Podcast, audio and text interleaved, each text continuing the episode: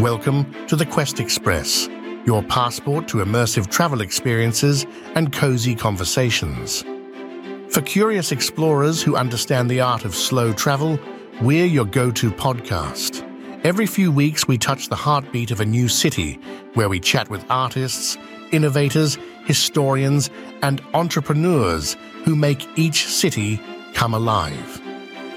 The Quest Express is not just a podcast, it's your ultimate slow travel companion. It's an invitation to begin your own quest. Today, we conclude our conversation with Jeffrey Doussan, seventh generation New Orleanian. If you're interested in buying or selling in the New Orleans area, Jeffrey gives his clients an edge when it comes to pricing your property right, buying at the right price, and marketing through the proper channels. And with an in depth knowledge of the warehouse district, uptown, and old Metairie, enjoy his final episode. The United States continues to outshine the rest of the world. And I'm not saying it's because we're so star spangled awesome. We are just the prettiest girl at the ugly girl dance. When it comes to inflation, we're complaining about it, but we have the lowest untenable inflation of the rest of the world, you know, in the entire world. A lot of countries would beg to only be at 3.4%. So I am always skeptical of people that are just dogging the US constantly.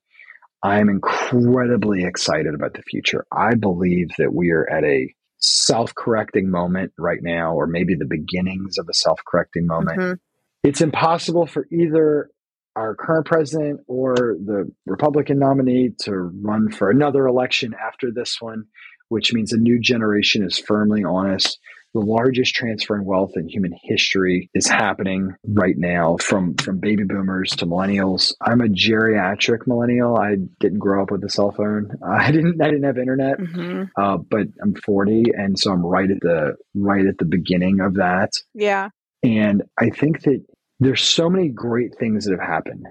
Women are doing better than they've ever done in human history from an, from a quality and opportunity standpoint. Boys are finally getting some attention now. Not not that they're suffering, but I think that as we've shifted our focus, we're starting to see some scary trends of, of boys not going to college, disengaged from society, and we our girls are getting more and more interesting, and our boys are kind of just not keeping up. Hmm. Uh, and that's something I think we've yeah that sounds like another conversation. But it's getting play now. Before they would just somebody would just throw this toxic masculinity yeah. label out at you and you'd have to just shut up and I don't think that's happening anymore. That's good. I think that that is now a conversation that's that's being discussed. I think it's interesting that it's hard to know who's on which side when when a typically ultra liberal college campus is no longer allowing free speech to occur. Like there's all these weird things that roles are being reversed people don't know which part of cancel culture they're for or against.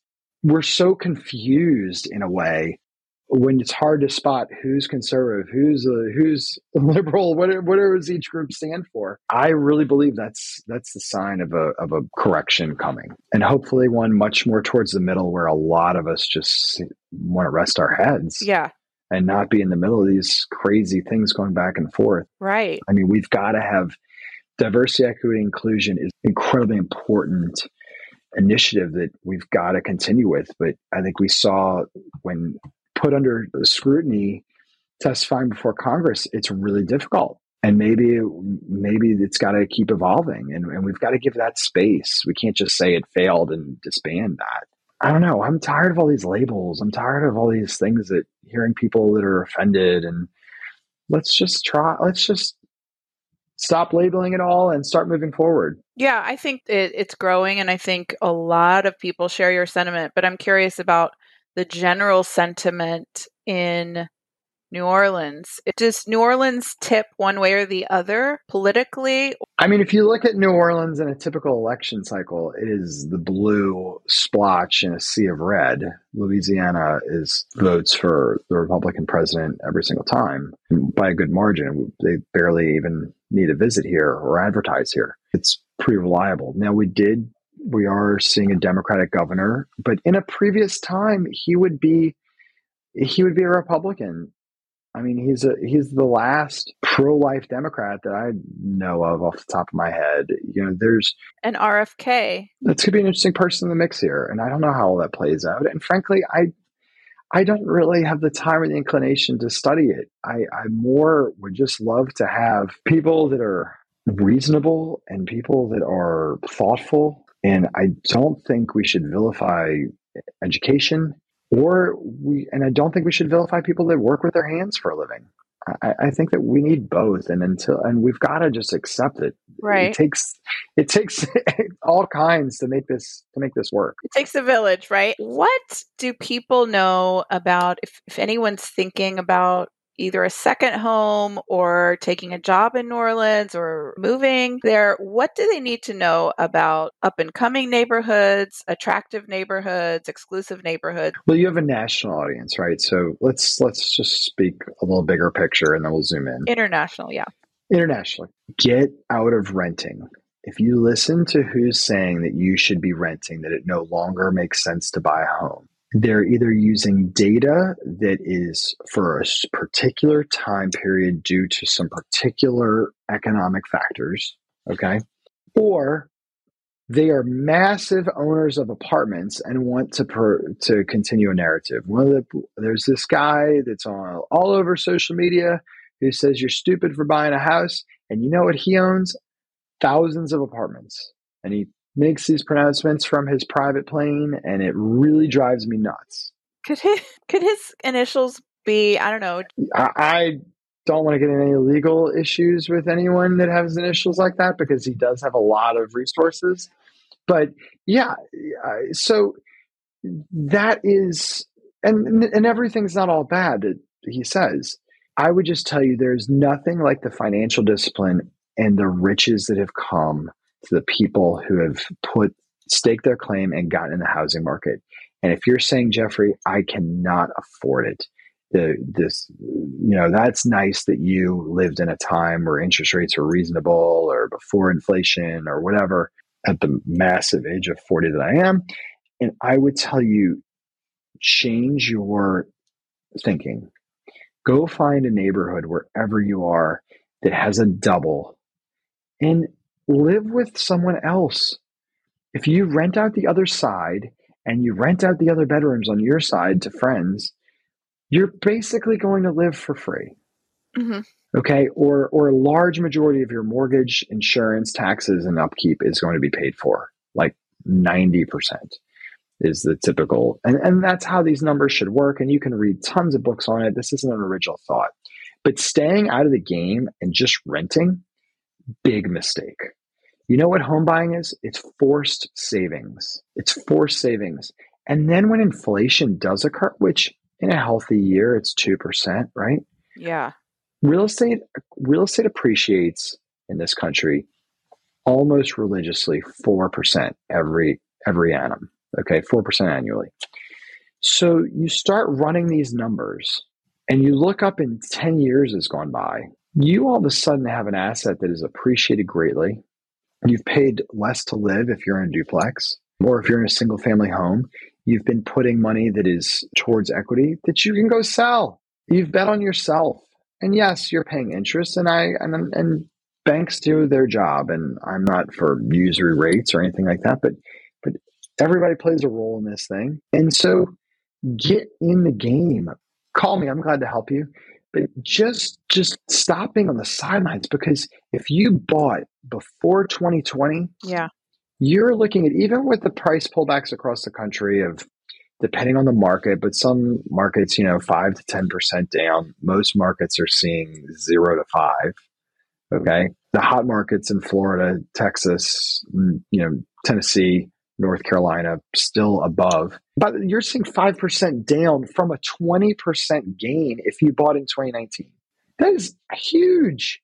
That's game changer stuff. Yeah. You could sell that house, take the money, even at a five, you know, even 5% off of that. Now you're only at 15% and go live in an apartment. And God forbid if you had to for some reason because you lost your job or whatever. It just brings, I think it just brings with it a whole lot for your personal balance sheet. And then suddenly you're able to go get a HELOC. And now, if you have a month where you can't pay your credit card bill, you can use your HELOC, which is a much lower rate to pay that off. It's a 20 something percent interest on your credit card. It's just, it's, it's a security net. It's what made this country kind of great. Was all these people that own a home and care. Yeah. Um, and have this connectivity.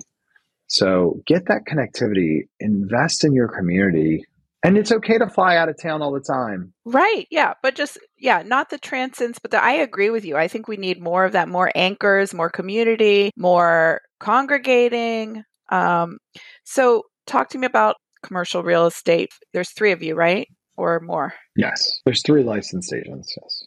We have, we have some great people that make us look really smart behind the scenes. great. That's always helpful. So, what about if someone wanted residential? Well, call me. I'm glad to help. Call me, text me. Glad to help. Um, D O U S. Oh, Doussan dot team. Very simple. U S S A N dot team.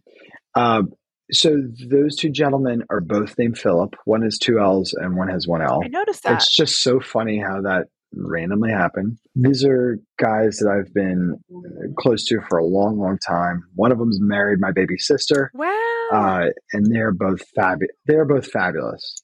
So it's even a fa- and and the other one is basically a bro- the brother I never had. You know, we're all very close, and that's so cool.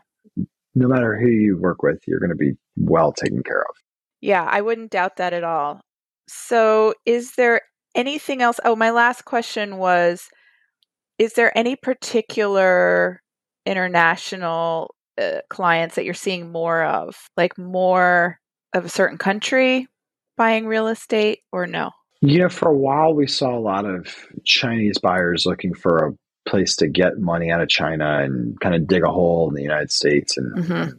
protect that and protect that asset. Mm-hmm. Um, I feel like that the Chinese have pretty much gotten control of outflows of capital, and that's not a thing anymore. And their economy has also gotten a little tighter. Okay. A lot tighter. Yeah. Um, so I'm not seeing as much of that anymore. But look, most of that investment is being concentrated in New York, Miami, Austin. I see. LA, Does big, bigger cities. And if this is just too political, you can say plead the fifth, but is that something that concerns you? You know what concerns me? What concerns me is the number of single family homes big corporations are buying. Yeah.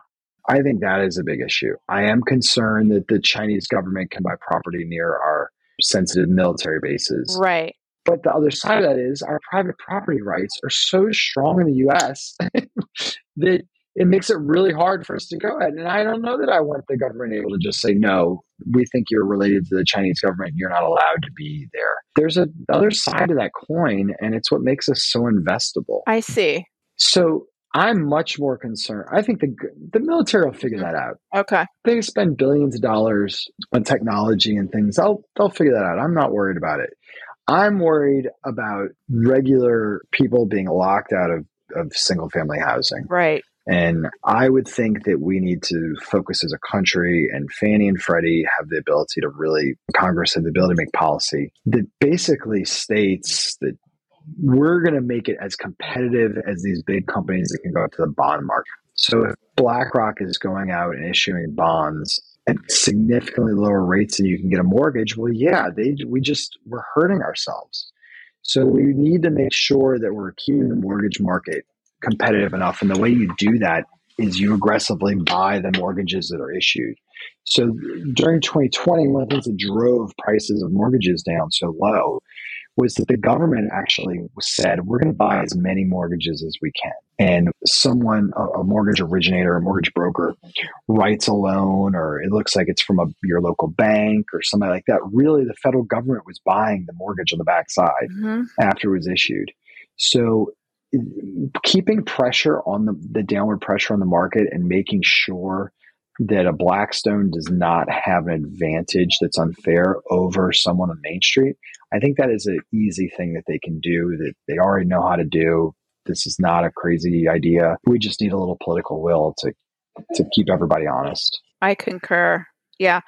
Well, thank you so much. Is there anything else you want to say or or leave us with about New Orleans? I appreciate the great discourse and yeah, of course. I beg people keep having these conversations, keep talking and the lack of empathy that I see and the lack of grace that I think we're giving our our, our family members and friends and people that we work with, mm. even when it's hard, I think that's what makes the next decade successful is if those if those numbers go up. Yeah, the empathy and grace. Mm-hmm.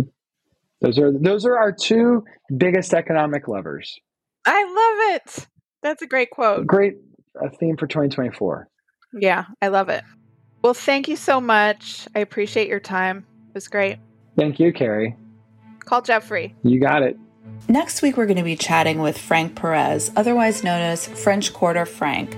He's a writer, teacher, tour guide, and public speaker who also serves as the executive director of the LGBT Archives Project of Louisiana. See you Tuesday.